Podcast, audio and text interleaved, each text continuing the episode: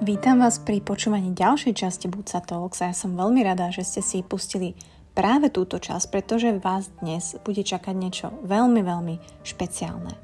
Odborný, hlboký a verím, že prínosný rozhovor, v ktorom vám molekulárna genetička a odborná poradkyňa práve Core Blood Centra Dominika Valend-Rafajová vysvetlí do detajlov potenciál, budúcnosť a využitie perinatálnych tkanív a na druhej strane budete počuť ženu, ktorá sa rozhodla tento zákrok podstúpiť, zaistiť si takú poistku pre svoje dieťa a poviem vám z tej praktickej ľudskej stránky, ako to prebiehalo a prečo to vlastne pre ňu bolo dôležité. Tak sa príjemne usadte, verím, že sa vám rozhovor bude páčiť.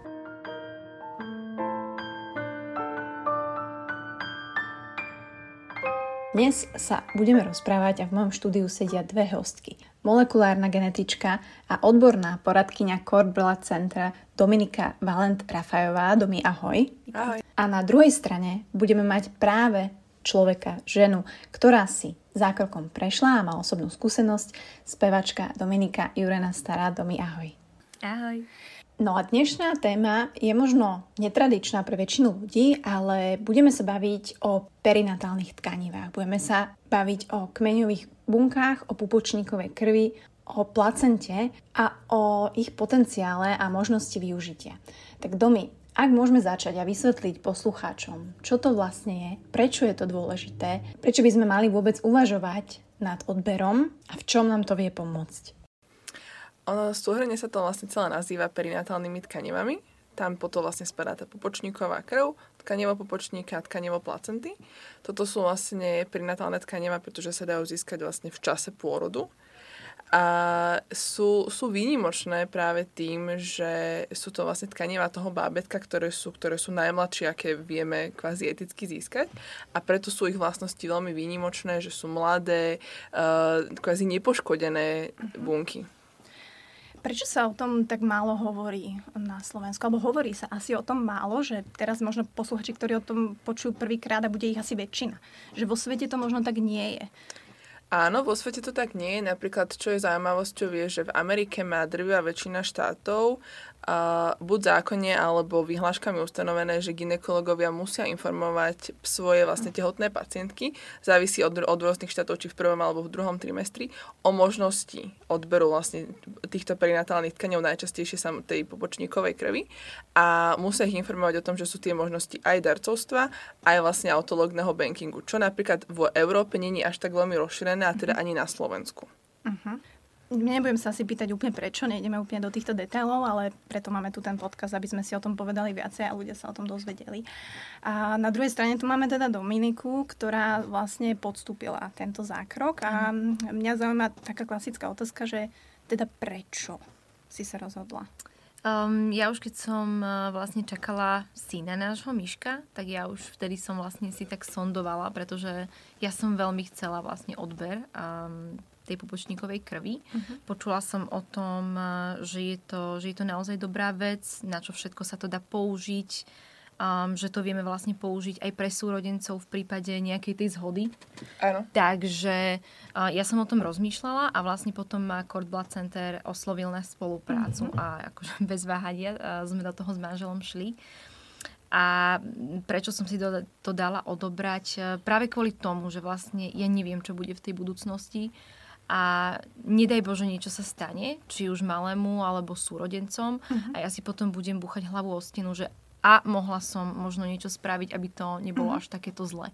Takže akože ja stále verím, že um, tú popočníkovú krv ani to tkanivo popočníka nebudeme musieť nikdy použiť. Mm-hmm.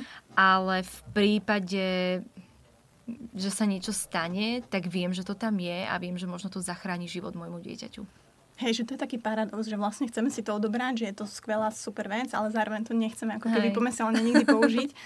A čak tak by to samozrejme malo byť. A tak povedzme tak do detailu, že teda čoho sa skladajú tie tkanivá a prečo sú vlastne také, také úžasné? Že čo, čo, je, čo je to, to tajomstvo, ten magic? Ono, uh, základom je teda tá pupočníková krv, ktorá sa teda používa naozaj už 30 rokov v, v klinickej praxi. Je to, je to naozaj štandardný postup. A pupočníková krv je výnimočná tým, že teda obsahuje veľké množstvo krvotvorných kmeňových buniek. A krvotvorné kmeňové bunky vlastne v dospelosti máme teda hlavne vlastne v kostnej dreni. Takže mnohí z nás poznajú odbery kostnej drene a transplantáciu kostnej drene. A práve táto popočníková krv, tým, že vlastne keď ju získame pri tom narodení, keď je to babetko naj, e, najmenšie, najmladšie, mm-hmm. má, tie bunky majú lepšie vlastnosti, ako keď v budúcnosti, keď ten už dajme tomu dospelák alebo to staršie dieťa má dané ochorenie, už je vlastne jeho telo napadnuté tou chorobou a tým pádom, keď spravíme ten invazívny odber z tej kostnej drene, tie bunky nemajú až takú vysokú kvalitu ako tie bunky z tej popočníkovej krvi. To je ich naozaj veľkou výhodou. Mm-hmm. A keď si k tomu vlastne pridáme tie, tie tkanivá, tkanivo pupočníka, ktoré je maličké a obsahuje mezenchymálne kmeňové bunky a potom máme to veľké tkanivo placenty. Tam je diametrálne vlastne rozdiel, lebo pupočníková krv v priemere, čo sa, čo sa odoberá, tak má okolo 50 ml. Samozrejme, že sú prípady, keď je to menej, sú prípady, keď je to viac, akože mali sme aj 300 ml odbery a čo je naozaj akože obrovské oh. bábetko. A uh, ten tkanivo popočníka, tam sa odoberá približne 20 cm z tej popočnej šnúry a máme tu placentu, ktorá v priemere váži 500 gramov. Čo mhm. znamená, že naozaj tej placenty je o mnoho viac. A jej veľkou výhodou je to, že obsahuje aj tie bunky, čo tá popočníková krv, lebo teda samozrejme cez tú placentu vlastne prechádza tá krv, ale zároveň sú tam aj tie mezenchymálne bunky, ktoré máme v tom pupočníku. Čo je, čo je zaujímavosťou je, že sú robené rôzne štúdie na porovnávanie toho, že vlastne skadiaľ sú tie bunky najlepšie. A keď sa napríklad porovnávali bunky z pupočníka s bunkami z placenty, tak uh, miesto, kde sa vlastne upína pupočník na placentu, tak z toho miesta mali tie bunky najlepšie vlastnosti, že sa najrychlejšie proliferovali, to znamená, že sa vedeli množiť uh-huh. a, a boli také schopnejšie, akože také, ma, mali akože vyšší potenciál. Nevieme, čím je to spôsobené, že práve toto miesto uh-huh. má také super vlastnosti, ale to je tiež taká zaujímavosť, že vlastne medzi tými tkanivami sú také určité rozdiely. A okrem toho, že teda tá placenta má tieto mezenchymálne bunky, má aj iné, tým, že vlastne sú tam aj tie plodové obaly, ktoré obalujú to bábetko. Amniona chorion, tam sú napríklad aj epiteliálne bunky alebo trofoblasty, ale napríklad v tej placente sú aj stromálne bunky, ale zároveň tým, že vlastne tá placenta je vlastne ten, ten medzistupeň medzi tým bábetkom a tou matkou je veľmi dôležité, aby fungovala správne a tým pádom aj imunitná odpoveď vlastne matky a bábetka musí byť modifikovaná. Na to tam je presne tá placenta, lebo keď si to vezmeme, tak naše telo je naučené, čokoľvek cudzie do mňa vojde, je asi nie, nie niečo, čo chcem, aby tu zostalo 9 mesiacov. Takže vlastne tá placenta je presne spravená tak, že tie jej bunky majú tzv. imunomodulačné vlastnosti, čo je také komplikované slova, ale oni vlastne ovplyvňujú tú imunitu, že tá matka sa, sa zžije s tým bábetkom a tým pádom na ňo neútočí. A z tohto dôvodu sú vlastne, majú tie bunky naozaj výnimočné vlastnosti, že toto napríklad v tej popočníkovej krvi nemáme, lebo tá popočníková krv je iba krv toho bábetka. Ale tá placenta obsahuje aj bunky matky, aj bunky bábetka a vlastne interakujú vo veľmi špecifickom uh, móde a toto sa potom vlastne v klinických výskumoch používa napríklad pri autoimunitných ochoreniach, ktoré sú teraz vlastne na vzostupe, uh-huh. že tým, že tá placenta má takéto špecifické vlastnosti, tak to sa potom e, snažíme v klinických štúdiách zistiť napríklad pri, pri takom diabete, teda pri, pri, pri cukrovke, že akým spôsobom vedia tieto bunky pomáhať. OK. Čiže je tam samozrejme viacero možností, ako to využiť. Ehm, či, jak si spomínala, tie autoimunitné ochorenia, alebo teda iné.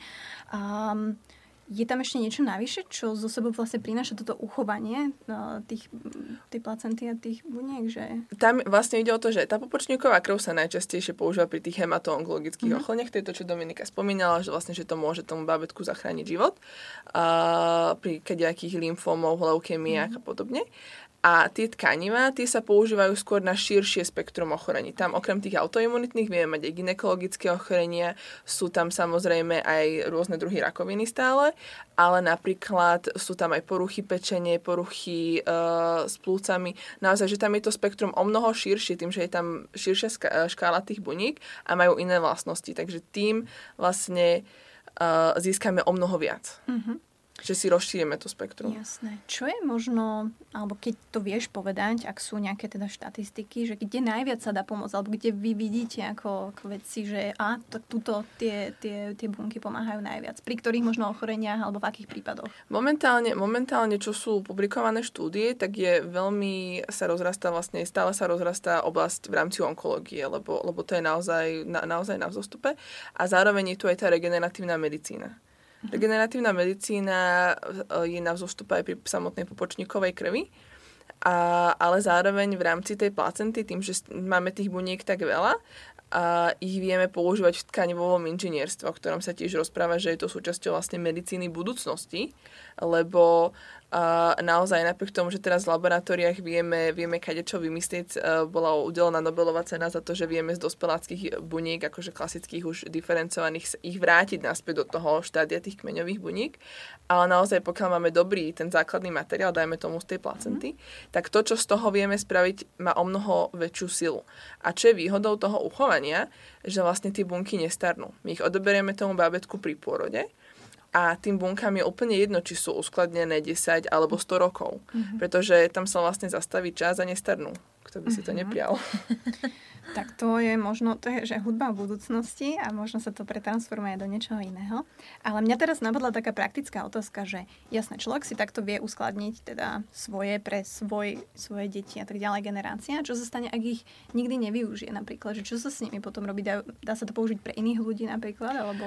A na, na, na, na túto otázku povedal jeden uh, pán vedec veľmi tre, trefnú odpoveď, že pokiaľ má niekto uh, záujem si nechať uchovať tie, tie, tie bunky, tie kmeňové bunky, využitie pre ne sa určite raz nájde. Aj mhm. napriek tomu, že to nemusí byť naozaj o tom, že to zachráni život mhm. toho bábetka, ale tým, ako je teraz vlastne uh, na vzostupe tá, tá, tá veda tá štúdium, už teraz sa začínajú publikovať klinické štúdie napríklad pri, pri stárnutí, takisto vlastne tým, že tie ochorenia, na ktoré sa to dá použiť, uh, sú, stúpajú samozrejme s vekom a tým, že vlastne tá, to bankovanie tej pupočníkovej krvi začalo približne pred tými 30 rokmi, na Slovensku sme 25 rokov, tak uh, tí deti ešte vlastne nestihli tak mm. veľmi dorásť a to využitie sa pre tie bunky naozaj nájde.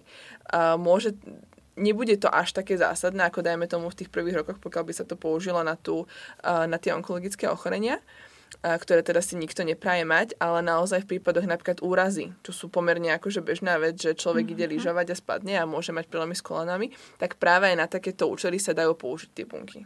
Čiže nejaká lepšia regenerácia možno. Presne tak. A tak. O, krajšia pleť. Mladší áno, výzor. aj napriek tomu, že do tejto oblasti ja veľmi, ja veľmi nevidím, ale áno, aj, aj, aj v tejto sfére sú kmeňové bunky pomerne dosť skloňované, ale tam sa to skôr tak akože už, už zneužíva a používa sa to skôr ako nadávka, že kmeňové bunky do kozmetiky aj napriek tomu, že teda oni majú, oni majú naozaj výnimočné vlastnosti tým, že uh, sekretujú rôzne látky, ktoré sú teda dôležité, dajme tomu aj pre tú pleť, ale pre nás je naozaj dôležitá tá medicína a, a, to, a to reálne akože zdravotné uh, využite v tom zdravotníctve. Jasne. Tak to je priorita samozrejme. Tou pleťou som sa chcela len tak opýtať e, do budúcna, keby posluchačky určite ich to zaujíme tiež. Uh, ale keď sa pozrieme tak hlbšie do toho, že ako je možné, že teda tá kmeňová bunka dokáže teda tie poškodené tkanivá vylepšovať, že ako je to možné možno z tej takej odbornej stránky? Ono je to vlastne tak, že keď si vezmeme kmeňová bunka, čo je vlastne kmeňová bunka? To, to, uh-huh. to mhm. nemusí vedieť každý. Kmeňová bunka je taká ako keby základná bunka, ktorú si predstavíme, lebo čo je, čo je dôležité je to, že jeden celý náš človek má tú istú DNA, ale bunka, ktorú máme na koži, je iná ako bunka, dajme tomu, ktorú máme v oku. Uh-huh. A toto sa presne líši tým, že ktoré gény sú v tej danej bunke aktivované.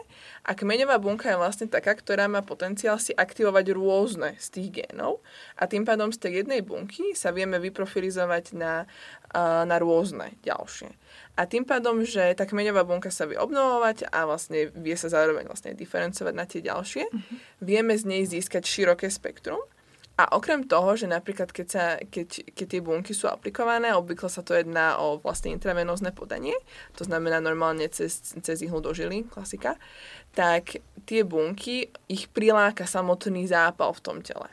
Napríklad pri, pri, pri používaní pri regeneratívnej medicíne, napríklad pri mozgovej mŕtvici, keď sa podávajú bunky, tak uh, oni idú teraz za tým zápalom, ale zároveň je veľmi dôležité, aby pacienti, ktorí postupujú takúto liečbu, chodili aj na fyzioterapiu, že sa presne aktivujú v mozgu tie dráhy, ktoré, ktoré chceme, aby sa aktivovali, s ktorými má napríklad ten človek problém a preto ho, ho po tej samotnej liečbe pupočníkového krv je kvázi tlačený do intenzívnej fyzioterapie, mm-hmm. aby, aby sa to presne aktivovalo to, čo má a tým pádom sú tam vlastne tie bunky privolané.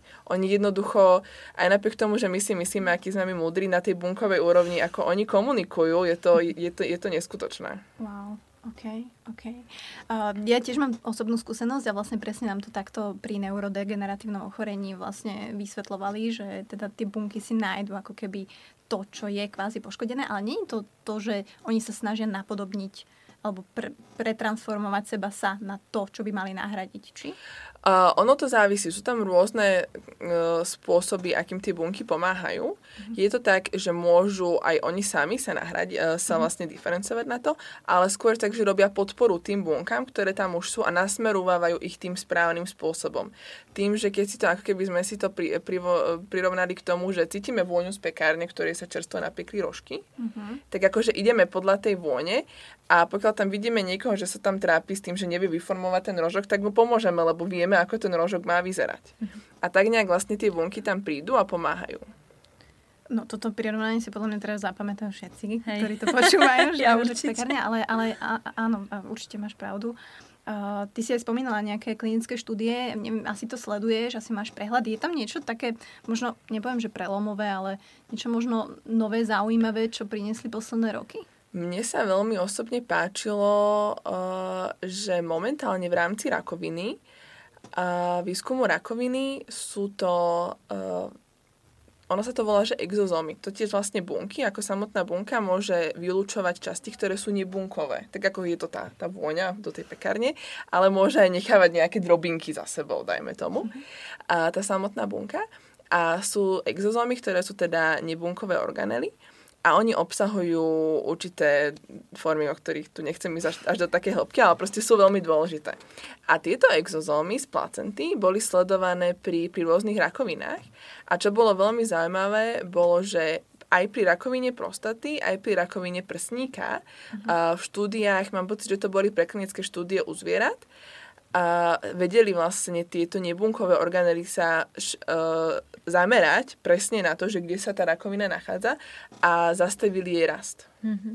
Čo bolo naozaj, akože pre mňa to bolo veľmi prekvapivé a som veľmi zvedavá, ako bude ten, ten, ten výskum pokračovať, že, že toto bolo veľmi zaujímavé a tiež bolo zaujímavé, že aj pri týchto exozómoch a tak ako sme viac menej asi už všetci vieme, že ako covid očkovanie a nanočastice, tak a, aké, a ono je to naozaj veľmi dôležité z pohľadu tej medicíny, napríklad pri tej, pri tej liečbe rakoviny, pretože tá chemoterapia naozaj, aj napriek tomu, že sa snažíme, aby naozaj bola zacielená iba na tú rakovinu, je tam určitá collateral damage, akože... Mm-hmm.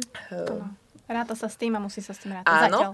a kvôli tomu napríklad tieto bunky a tieto exozómy z tej, z tej placenty majú tiež zaujímavý potenciál, že by vedeli nám pomôcť to o mnoho lepšie vlastne zacieliť a tým pádom mm-hmm. znížiť tú, tú, tú, vlastne tú collateral damage, ktorá okolo toho vzniká.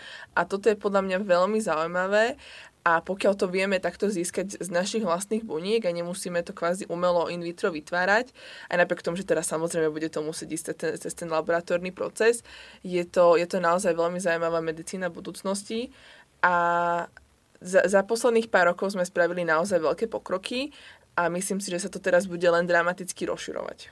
Super. Ako myslím si, že aj viacerí vnímame, že v tej onkológii tam ten progres je veľký mm. a myslím, že všetci si želáme, že nech to takto napreduje, že to je neuveriteľné. Uh, ale ešte predtým, ako sa dostaneme teda k detičkám a konkrétne aj k tebe domy, tak uh, v rámci teda iných ochorení alebo teda pomoci v iných uh, týchto sférach, je to tak, že ty musíš podať raz alebo viackrát. Je to pravidelná alebo je to stále iba v štádiu teda skúmania, že niekedy stačí raz a hotovo a niekedy je to o tej pravidelnej takej dodávke toho? Ono to závisí vlastne pri tej pupočníkovej krvi, pokiaľ sa jedná o teda tú transplantáciu krvotvorných kmeňových buniek, napríklad po tej uh, liečbe ako chemoterapia, radioterapia napríklad, tam, tam sa jedná o jednorazové podanie, kedy vlastne sa to podá tomu, tomu danému človeku alebo dieťatku a pokiaľ sa to teda prichytí, čo v prípade autologného števu by sa malo, uh, je to raz a dosť. V prípade využití napríklad uh, v rámci tej regeneratívnej medicíny, tam je to skôr o tom opakovaní. Mm. Není to úplne, že podmienkou, ale môže to byť tak, že vlastne pokiaľ ten človek po prvom podaní má nejaké zlepšenie, podľa toho, ako veľmi sa mu zlepšia symptómy a aký potenciál má tá samotná liečba, ktorá mu bola v prvom rade podaná, sa môže zopakovať. Pretože niek- niekedy je to tak, že pokiaľ sa podajú iba samostatné bunky, podajú sa raz, dvakrát a potom vieme, že už ten ich efekt nejak tam nie je ale napríklad v prípade tej pupočníkovej krvi, keď sa podáva celá, tak tam je výhodou, že sú tam presne aj tie nebunkové časti, že to mm. není iba o tých bunkách ako takých a tam to môže mať väčší potenciál pri opakovanom podaní.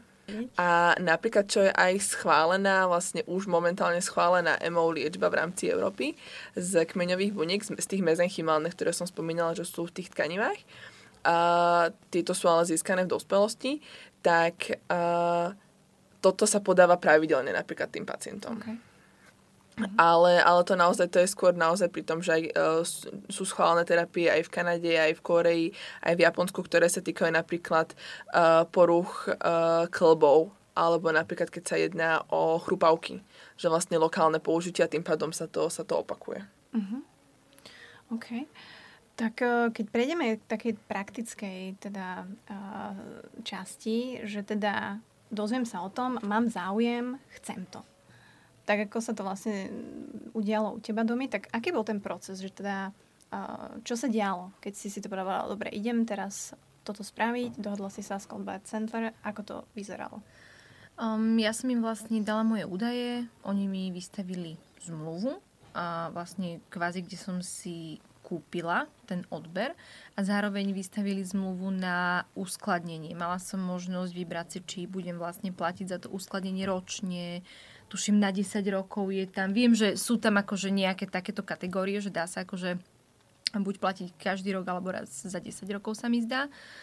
Um, potom mi vlastne prišli tie zmluvy, ktoré som im ja už v uh, opečiatkovanej obálke vlastne posielala späť. No a zároveň mi došla aj taká nálepka, ktorá mne bola strašne nápomocná. A ja som si ju nalepila vlastne do tehotenskej knižky. No a keď som potom vlastne, ja som začala rodiť normálne a mne otiekla plodová voda a ja som celá v strese samozrejme na mhm. urgentný príjem. A tým, že vedeli tú nálepku, tak vedeli, že sa teda ide robiť aj ten odber, aby som im to asi nebola povedala, lebo ja som bola mhm. úplne mimo. A potom vlastne asi mesiac potom, ako sa mi malý narodil, a mi došli a spätne ešte vlastne celá dokumentácia, aký veľký bol, bol, e, bol ten odber, um, vlastne číslo, tuším, pod ktorým je uskladnená tá pupočníková krv a tkanivo pupočníka. Mm. Tieto dva odbery mi boli robené. A došla mi taká mašlička pre malého, taká červená a tuším, bodinko sme dostali, že dar na celý život. Wow. Takže, no, takže bolo to naozaj také veľmi milé, aj celá tá komunikácia bola úplne super, bezproblémová a všetko sme to naozaj vyriešili um, vlastne cez poštu a bolo to mm-hmm. úplne, úplne bezproblémové. Treba teda povedať, že vlastne tento odber sa deje po pôrode, počas, po, počas po, pôrodu. Tak. Po pôrode placenty. Tak. Ja osobne som, uh, hovorím, ja som bola v takom strese, že ja som aj nevedela, že sa niečo odoberá.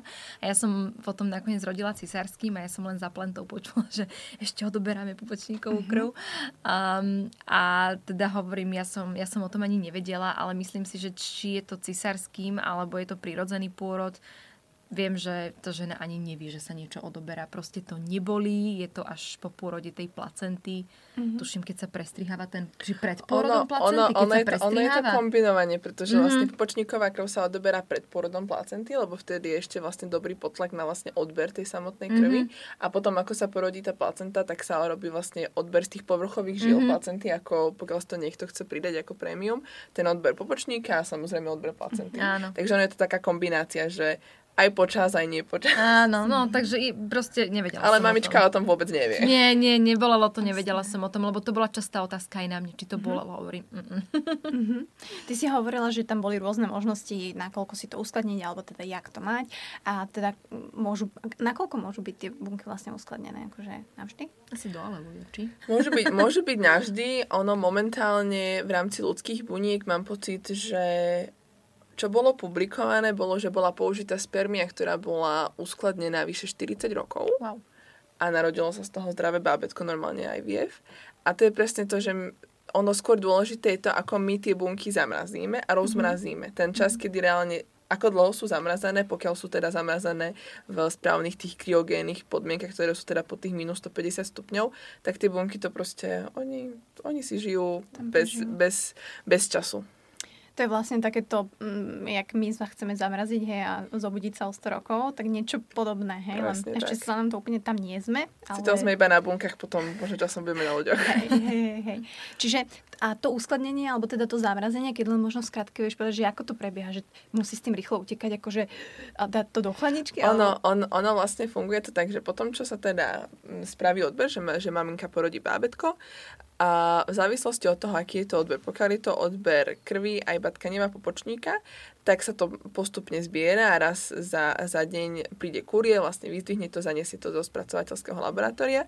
V prípade, že sa jedná o odber placenty, tam je to také, že tam viac ide o ten čas, aby to bolo rýchlejšie. To znamená, že keď dajme tomu porod v noci, tak už v noci sa volá kuriér, mm-hmm. aby naozaj tá placenta bola doručená, doručená do laboratória včas a ide to vlastne v chladenom systéme, že teda v nemocnici to dávajú do chladničiek a následne to teda príde do laboratória. V laboratórii sa to spracuje. E, celé spracovanie spočíva hlavne v tom, že teda tá krv sa odváži, zistia sa aj parametre.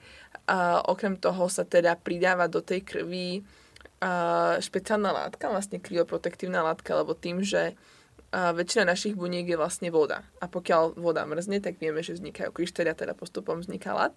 A pokiaľ by sme dovolili tým bunkám, aby v nich vznikali tie kryštály, tak by tie bunky mohli vlastne zomrieť. Takže preto sa tam pridáva táto kryoprotektívna látka, aby vlastne ochránila tie bunky pri tom procese zamrazovania. A toto celé sa vlastne ide potom do, do špeciálneho zamrazovacieho stroja, kde ide teda riadené vlastne mrazenie, že sú tam špecifické vlastne výkyvy teplot, že najprv sa to zmrazí, mám pocit, že na minus 80, potom sa to ohreje na minus 20 a potom to postupne vlastne klesá po tých minus 150 a deje sa to vlastne v tekutom dusíku, čo je teda veľkou výhoda, lebo to není vôbec závislé od mhm. elektriny ani ničoho, treba tam vlastne iba dolievať ten, ten dusík a v tých vlastne parách je to, je, je to uskladnené tým pádom akože ono, ono je to síce komplikované, ale naozaj tí ľudia v tom laboratóriu sú na to vyškolení a, a, a vedia to dobre a efektívne robiť. Veľmi dôležitá otázka, asi teraz aj pre každú ženu, čo to počúva, že či ona vlastne sama je vhodná, alebo je každá rodička vhodná na toto? Môže si... Drvia väčšina áno, v prípade toho, že si to tá maminka chce nechať pre seba alebo pre svoje bábetko, a sú tam naozaj tie uh, kontraindikácie veľmi minimálne. Najmä sa jedná o komplikácie počas porodu, lebo to je naozaj prvorada, že počas toho porodu ten porodník, uh, jeho, jeho prvadou starosťou je tá samotná rodička a jej bábetko, takže v prípade, že sa tam niečo deje, tak ten odber sa vlastne neuskutoční. Ale inak nie sú problémom ani nejaké, nejaká história, dajme tomu hepatitídy, v prípade, že sa jedná o, teda, o to autologné uskladnenie. A takisto napríklad sa častokrát sa stáva, že ku koncu tretieho trimestra sa napríklad rieši, či maminka nie je nositeľom streptokokovej infekcie, ktorá teda následne môže mhm, vlastne kontaminovať ten samotný odber. Ale toto nie je takým problémom, pretože prípade tej krvi, pokiaľ by išla na podanie, dajme tomu pri tej leukemii alebo niečom takom ako život zachraňujúci proces, tam tí hematológovia sa v takýchto prípadoch, pokiaľ majú k dispozícii tú krv a je aj napriek tomu kontaminovaná takýmto kvázi bežným mm-hmm. patogénom, tak oni iba podajú zároveň aj antibiotika, pretože tie bunky z tej krvi sú o mnoho hodnotnejšie ako to, že je tam to spojené riziko tej infekcie. A vlastne pri tých tkanivách tým, že Hlavný rozdiel medzi krvou a tkanivami je ten, že tie tkaniva musia ísť potom ešte cez laboratórny proces a až potom idú na podanie. Tá krv môže ísť priamo kvázi z mrazaku uh, zohriať a, a pacientovi. Tak uh, oni tým, že idú cez, cez tú laboratórnu kultiváciu, tam my vieme do tej kultivácie vlastne pridať tie antibiotika alebo antimikotika a tým pádom zbavíme tie, tie tkaniva vlastne tej kontaminácie. Čo znamená, že aj napriek tomu, že nastane takáto situácia počas porodu, neznamená to, že ten odber nie je použiteľný. Uh-huh. Uh-huh. Ty si domi hovorila, že Mala tiež... som streptokoka, hej. Si. Ty si hej. predtým absolvovala ešte nejaké dodatočné, mimo základných nejakých pre, vyšetrení pred porodom, alebo niečo k tomuto, že teda... Absolútne nič, nič. Nie, len som ich kontaktovala, že teda mám záujem uh-huh. o odber, hovorím, nechala som im tam svoje informácie kontaktné, o ktorý odber, lebo je ich tam viacero. Uh-huh. Viacero typov. Ja som si vybrala ten vlastne odber pupočníkovej krvi a tkaniva pupočníka. A oni mi už potom, hovorím, všetku dokumentáciu poslali poštou, takže úplne bezproblémové to bolo. A podotýkam, že som to riešila tuším 4 dní pred pôrodom. Mm-hmm. A aj tak sa to všetko stihlo. Okay, že sa to stihlo, hej. Áno, lebo áno, tak sme sa dohodli ja som potom vlastne začala aj tak rodiť dva týždne pred termínom, takže mm-hmm. stihlo sa to, hovorím, aj na poslednú chvíľu. Odber placenty. Ako prebieha, kedy to treba zrealizovať a čo sa môže stať pri tomto všetkom? A odber placenty vlastne prebieha v rámci celého toho odberu tých perinatálnych tkaní. Najprv sa odoberie teda popočníková krv a následne po pôrode placenty sa odoberá vlastne krv z tých povrchových žil placenty, samotné tkanivo popočníka a samotná placenta. A čo je dôležité je, že pokiaľ si niekto chce teda zvoliť takýto odber vlastne s tou placentou, je dobré, aby sa ozval uh, na infolinke skôr, lebo vlastne tým, že tá placenta je taká špecifická, uh-huh. tie odberové sady sa dodávajú konkrétne do tých nemocníc, takže tam je lepšie s, s určitým predstihom vlastne pred termínom pôrodu si s, s, sa teda ohlásiť, aby to bolo zastešené, ale v prípade, pokiaľ toho, že je nečakaný pôrod, že maminka uh-huh. naozaj ešte, ešte je taká neistá, tak nemusí absolvovať tie všetky peripetie, čo Dominika, že dopredu, že tá zmluva, pokiaľ naozaj to nevinie, akože určite je to vhodnejšie, pokiaľ je človek, kľud, človek kľudný. A v rámci toho, čo Dominika spomínala, že ona by si to nezapamätala, kebyže tam nemá tú zázračnú nálepku, lebo naozaj v tom čase človek myslí na niečo iné. Ale pokiaľ ho to naozaj vtedy napadne, v prípade tej krvi sa ten odber dá naozaj spraviť vo všetkých tých nemocniciach, ale tá placenta je dobre na to myslieť trošku skôr. Jasné. Ono vlastne a pravdepodobne tie rodičky ako vám zadávajú termín pôrodu, alebo je to orientačne. Áno, presne tak. Ale samozrejme sa to môže meniť v čase, lebo tak áno. to je niečo, áno. Čiže jak sme sa bavili, že tie 4 dní už sú tak na hrane, ale, ale dá sa to a vlastne Dominika to chvála Bohu zmanéžovala, takže OK. A my sme spomínali na začiatku, že tam je veľká taká otázka uh, súrodencov a teda uh, presne pomoc v tomto.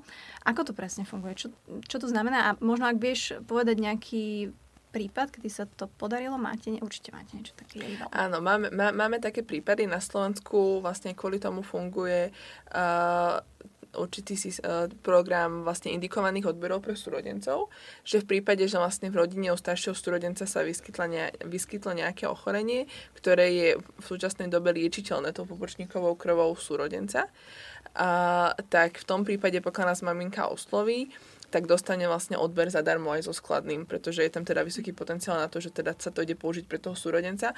Aj akurát vlastne pred dvoma týždňami som riešila presne takýto prípad z Košit, ktorý by mal byť teraz niekedy, by sa, by sa malo jednať o pôrod. Takže robíme tento systém podpory, pretože vieme, aké je to dôležité naozaj pri tom, že keď už, už, už kvázi ide, ide do tuhého a ten súrodenec naozaj potrebuje tú pomoc a maminka je náhodou tehotná, tak proste je to také, že bolo by to blbé nevyužiť tú mm-hmm. šancu. Takže tieto fungujú teda systémy týchto uh, indikovaných odberov pre tých súrodencov. Jedná sa tam o kompletný odber vlastne popočníkovej krvi a tkaniva popočníka a tkaniva placenty. Čo je ale dôležité vlastne tým, že toto ide o použitie uh, nie pre to isté dieťa, tam už môžu byť určité reštrikcie, dajme tomu v rámci tých infekcií u tej matky, pretože mm-hmm. už sa vlastne jedná o uh, iné, iné použitie, teda nechcem, aby sa náhodou niečo uh, dostalo k tomu teda už chorému bábetku a to isté vlastne patrí v prípade darovaných odberov, pretože na Slovensku je možné spraviť e, darovanie, či už popočníkovej krvi alebo aj tej placenty v rôznych nemocniciach. Uh, snažíme sa aj rozširovať tie možnosti, že kde sa to dá, ale je to naozaj náročné to akože všetko skoordinovať, takže nedá sa to naozaj všade aj napriek tomu, že teda by sme to chceli, lebo vieme, aký to dôležité a budujeme aj ten verejný register, ktorý je súčasťou teda svetovej celosvetovej siete, pretože naozaj tých, tých, tých darcov treba a uh, nie je potrebné naozaj absolvovať žiadne špeciálne vyšetrenie počas tehotenstva, len vlastne tie, tie kritéria na tú krv sú trošku iné potom v tom laboratóriu, ale akákoľvek krv, aj keď je vlastne darovaná do registra, že teda, že je získaná, tak to sa využije tým, že vlastne sa snažíme zlepšovať postupy, ktoré máme, tak aj v prípade, že dajme tomu, že tá krv môže mať nejakú tú infekciu, tak vieme ho použiť na validáciu, pretože tamto, tamto až tak veľmi nerobí problém. Takže naozaj využívame to do poslednej kvapky. Mm-hmm. A, a pre tých súrodencov áno, boli na Slovensku viaceré prípady, kedy sa to použilo u súrodencov. A podania boli najmä tu v Bratislave z toho dôvodu, že tu je teda veľké centrum. A, a pokiaľ viem, tak všetky dopadli dobre. Super. Môže sa niekedy stať, možno je to blbá otázka, že nemôže ten súrodenec to dostať? Áno, čo je vlastne dôležité, je, že pri tých súrodencoch je stále potrebná tá zhoda ono, pokiaľ sa jedná o tú transplantáciu krvotvorných kmeňových buniek, je dôležité, sú tzv. HLA znaky, ktoré, ktoré nám uh, určujú vlastne tú zhodu aj pri tej, pri tej kostnej dreni. A pokiaľ sme vlastne každý je dieťa s rodičom sú si približne 50% identickí a súrodenci to majú tak, že buď teda môžu byť dva, na 25% úplne rovnakí, že vlastne od oboch rodičov zdedia to isté, alebo budú na 25% že úplne rôzni, že zmenia, mm-hmm. že, že každý iné, a na 50% budú mať polovicu zhodnú. S tým, že vlastne pri tých transplantáciách je najlepšie, pokiaľ je tam úplná zhoda. Preto vlastne aj tie autológne transplantácie, vlastne toho, tie, tie vlastné krvi toho dieťatka, majú najväčší zmysel, pretože je, je, sú to jeho vlastné bunky, ktoré to telo najlepšie príjme, pretože naozaj mu to nie je nič cudzie. Ale momentálne sú na, na vzostupe aj podávania transplantácie pri tzv. haploidentite, čo znamená, že teda na polovicu sú si mhm. identickí a naozaj v tomto prípade môžeme brať súrodencov za 75%, mm-hmm. že, že je tam teda potenciál na to, že ten súrodenec bude, bude vhodným. A v doterajších výskumoch sa poukazuje, že pokiaľ porovnáme súrodeneckú krv, alebo teda súrodeneckú transplantáciu krvotvorných kmeňových buniek s rovnako zhodnou transplantáciou od niekoho, kto nie je vlastne príbuzný, tak vieme, že od súrodenca sú tie výsledky lepšie. Mm-hmm. Že vlastne hrajú tam rolu ešte iné faktory a naozaj tí súrodenci sú, sú obvykle tí naj, najlepší darcovia, pokiaľ, pokiaľ nie je k dispozícii tá vlastná. Rozumiem.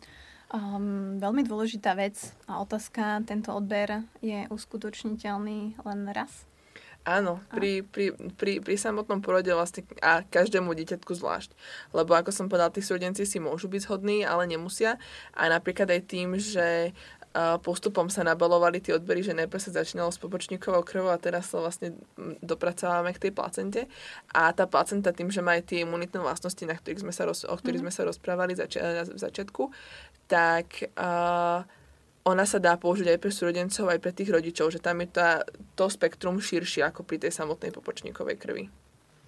Tak je pravda, že možno teraz ľudia rozmýšľajú, že však my sme v poriadku, nám nič nie je, hej, že prečo by som nad tým mal rozmýšľať, ale presne, že to nie je tak, že, že je nejaký problém a teraz to poďme riešiť, že práve je to tá myšlienka do budúcna, hej, že, že nech to mám, uh, mám to odložené a mám takú istotu do budúcnosti možno pre moju rodinu. Um, ty si spomínala, že bolo toto asi to tvoje, také hlavné, hej, že... Áno že do budúcna nech sa deje čokoľvek, tak pre seba a verím, že aj pre, teda pre Myška a pre ostatné deti, že mám tam proste niečo uskladnené, čo im raz môže pomôcť. Mm-hmm. Mm, to, bola, to bola taká moja hlavná myšlienka hlavný dôvod, prečo som sa preto rozhodla, lebo netuším, čo bude. Hej, to asi nikto. Netuším. Ste, nemali ste v rodine nejaké, že by si si vieš, že povedala, že OK, tak moji starí rodičia mali takéto problémy, alebo niečo sa tam dialo, bolo tam nejaké autoimunitné ochorenie, že vyslovene naozaj to bolo len to, že si o tom vedela? Áno, áno. Vyslovene, vyslovene to, ako že detko bol onkologický pacient. Mm-hmm. Um, aj zomrel na rakovinu, ale nebolo to uh, to hlavné, ktoré, na, nad čím som vlastne rozmýšľala, keď som sa pre tento odber rozhodovala. Bolo to naozaj to, že neviem, čo tá budúcnosť prinesie a myslím, že fakt tá rakovina je na takom zostupe, že bohužiaľ je to, je to strašne smutné a naozaj nikdy nevieme, čo budúcnosť prinesie. Takže Um, aj preto to, alebo teda hlavne preto to som sa rozhodla pre ten odber. Takže by si to asi odporúčala. Určite. Mm. Určite. Ja, ja spávam kľudne. ja spávam naozaj kľudne, že som spravila všetko preto, aby keď sa náhodou raz niečo vyskytne, tak viem pomôcť svojmu dieťaťu. Je to taká poistka. Určite. Ako to, ako ľudia si robia poistky na domy, no. tak toto je poistka na zdravie v určitom Určite. slova zmysle. Presne tak, no. ľudia máme životné poistky, teda neviem, ako no. ja, ja mám. A hej, presne, jak si povedal, že je to určite v tom. A keď sa ešte možno tak prakticky len zabrnem takto v závere, že, že my sme rozprávali o nejakých príbehoch, ale máš aj konkrétne nejaké, nejaké príbehy so šťastným koncom, alebo aby ľudia vedeli si predstaviť, e, či už to bude, aká choroba tam zohrávala rolu, alebo čo sa riešilo, a keby že máš nejaké dva, tri, aby ľudia si vedeli predstaviť, že aha, ok. Tak ono tomto... dosť veľa sa rozpráva vlastne o tom, keď, sa, keď je to ten život zachraňujúci proces, ako tá transplantácia uh, krvotvorných kmeňových buniek, ktorá teda aj na Slovensku prebehla o malých detičiek, ktoré mali teda uh, uschovaný u nás odber a teda na nešťastie sa teda o nich vyskytli, vyskytli zásadné ochorenia, ako uh, neuroblastom. A, a o tom sa veľa rozpráva, ale ja by som chcela poukázať na, na ten potenciál v tom, čo teda vidíme, čo je teraz na vzostupe tá regeneratívna medicína. A konkrétne vlastne krv z našej popoč- e, banky popočníkovej krvi a, sa v spolupráci so zahraničnou klinikou používa na takúto liečbu. A napríklad pri, pri liečbe tej mozgovej mŕtvice. Mm-hmm. Tým, že vlastne to je... Uh, celkom, celkom nemilé ochorenie, ktoré teda môže postihnúť nie len starých ľudí, ale aj mladých. My sme mali konkrétne aj prípad vlastne mladej baby 29-ročnej z, z Británie, ak sa nemilím, ktorá teda dostala mozgovú mŕtvicu, bola naozaj v kome a bolo to s ňou dosť vážne a potom, keď sa vlastne prebrala, tak mala problémy s videním, tu vlastne ľavú stranu, s, s, s ňou mala problém, mala afáziu a následne uh, sa rozhodla, že teda ide postúpiť liečbou počníkovou krvou a rok po liečbe sa vlastne jej dramaticky zmenil život. Vedela akože s tou ľavou stranou, vedela vlastne zdvíhať činky, uh-huh. kvázi získala takú väčšiu kontrolu nad svojim životom a čo bolo pre ňu dôležité, bolo aj napríklad to, že tým, že ona dovtedy videla, nemala žiadny problém. Až po tej samotnej liečbe začala vidieť farby. A to pre ňu bolo akože naozaj, ako jej to otvorilo oči. A mám tu aj akože konkrétne citát, ktorý ona povedala po tej liečbe, lebo to sa mi tak akože veľmi páčilo že jej slova vlastné, že popočníková krv zlepšila môj život viac, ako by som si vôbec vedela predstaviť. Teraz mám prečo žiť, predtým som len bola. Mm-hmm že, že naozaj napriek tomu, že to nemusí mnoho ľudí to vníma tak čierno-bielo, že vlastne bude to život zachraňujúci proces alebo, alebo mm-hmm, nič. Mm-hmm. A, a naozaj toto, toto není úplne pravda. A mám ešte prípad chlapčeka uh, uh, Davida, ktorý mal epilepsiu spolu s poruchou autistického spektra ktorá, ktorá mu vlastne tieto ochorenia boli, boli diagnostikované v prvom roku života. A s týmto chlapčekom sa rodičia veľmi snažili, robili s ním tú eba, abaterapiu. On veľmi nekomunikoval vlastne. V dvoch rokoch vedel povedať iba mama, tato mm-hmm. a mhm. priprav sa. A, a potom vlastne jeho rodičia našli možnosti teda tejto liečby, ako v tejto regeneratívnej medicíne a vieme, že to pomáha aj detičkám s detskou mozgovou obrnou aj detičkám s epilepsiou. Pri, tom autis, eh, pri tých porukách autistického spektra to je také trošku, trošku komplikovanejšie, lebo tam to musí byť veľmi špecifická skupina, mm-hmm. zatiaľ vlastne z toho, čo sú klinické štúdie. Aj napriek tomu, že mnoho ľudí sa toho práve chytí, lebo ono to obvykle sú také headliny, že pomáha to pri autizme. Mm-hmm. A máme veľa klientov, ktoré nám telefonujú hľadne tohto, dajme tomu, lebo majú na uschovanú krv. Ale tie, tie poruchy toho autistického spektra, tam je naozaj potrebné, aby to bol vysokofunkčný autizmus. A, a je to teda komplikovanejšie, ale pri tej detské, detskej mozgovej obrne alebo pri tej epilepsii tam, tam nie sú také výrazné mm, kvázi podmienky alebo rozdiely. A tento chlapček teda podstúpil liečbu a už vlastne veľmi skoro po nej sa mu zmenila uh, vlastne spánkový režim. Pri tých deťoch s poruchami autistického spektra a je to tak, že oni mávajú dosť prehodený ten, ten, ten cyklus spánkový. Mm-hmm a naozaj u tohto chlapčeka už po troch týždňoch sa mu dramaticky zlepšil. Vedel spať v noci 10 hodín, čo akože jeho rodičia boli z toho úplne unesení, že ako to, to doteraz nikdy nezažili. A čo sa vlastne stalo následne, čo, z čoho bol aj samotný vlastne lekár, ktorý tomuto chlapčekovi podával tú liečbu, bolo, že tento chlapček dokázal zrazu chodiť do škôlky. Hm. Čo dovtedy nemal žiadne sociálne interakcie, mm-hmm. žiadny očný kontakt a teraz vie normálne chodiť do škôlky a hrať sa s deťmi a naozaj aj napriek tomu, že mu to nezachránilo život, ale dramaticky mu to zlepšilo tú kvalitu mm-hmm. toho života aj tým jeho rodičom. A toto sú také akože kvázi maličkosti, ale pre tých ľudí to znamená veľa. Napríklad pri tej detskej mozgovej obrne u nás na Slovensku aj bola klinická štúdia vlastne v Bratislave v nemocnici, a, kedy Áno, tie detičky na tom nie sú dobré, ale už len to, že to dieťa sa bude vedieť vypýtať na WC, mm-hmm. je veľmi dramatický posun pre tých rodičov, alebo to, že, ten, že, že, že to dieťa nebude krčovať 15 krát denne, ale iba 5. Že, že niekomu, kto si tým nepríde, sa to nemusí zdať ako nejaká dramatická zmena, ale pre tých rodičov je to naozaj taký game changer, presne ako tá, ako tá Kristy povedala, že proste dovtedy len bola a teraz má naozaj prečo žiť, že je to má to naozaj veľký potenciál. Že to vie zlepšiť tú kvalitu života. Hej? Že veľa ľudí chce vedieť, vidieť výsledok a chcú, ale na druhej strane sú presne ľudia, ktorí žijú možno v takomto nekomforte a žijú s tou chorobou a pre nich aj takáto, takýto improvement, použijem slo, anglické slovičko, uh, je niečo neuveriteľné. Takže... Áno, ono, akože napríklad aj pri tej mozgovej mŕtvici sú ľudia, ktorí naozaj, ktorých môže tá mozgová mŕtvica pomerne zásadne ovplyvniť, že mhm. naozaj stratia tú reč a nevedia naozaj vôbec uh, hýbať tou, tou ľavou stranou tela, ale ale sú ľudia napríklad, ktorých to ovplyvní iba na tej kvázi kognitívnej úrovni, že im to tak dobre nemyslí Uh, vlastne aj v tej zahraničnej klinike bol takýto pacient, ktorý, ktorý bol veľmi aktívny, mal tiež iba okolo 50 a, a teda mal, mal na nešťastie mŕtvicu, ale on bol z toho nadšený, že má pocit, že sa vracia mu tá kapacita, ktorú mal dovtedy, akože on sa veľmi intenzívne venoval aj akože hrám, ktoré vlastne trénujú mozog. Samozrejme tej fyzioterapii, o ktorej som hovorila mm. predtým, že je to veľmi dôležité, že to ide ruka v ruke. A, a naozaj tie pokroky tam sú ono, tie, tie kmeňové bunky majú, majú naozaj niečo do seba a aj je to, je to taká hudba budúcnosti, ale teda už vieme, že už, už, už je to určitou formou aj hudba súčasnosti. Hmm.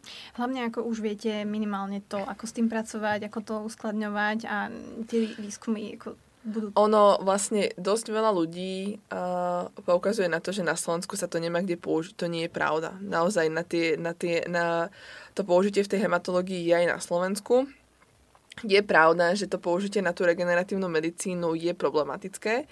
Z toho dôvodu, že na Slovensku nám tu trošku veci dlhšie trvajú štandardne, ale naozaj tie možnosti sú v tom zahraničí. Akože naozaj v Amerike sú veľmi intenzívne klinické štúdie, no vlastne my, my čo sme mali detských pacientov aj s tou detskou mozgovou obenou, ktorí tam vlastne vycestovali a, a boli súčasťou týchto klinických štúdí na, na Duke University s pani profesorkou Kurzberg.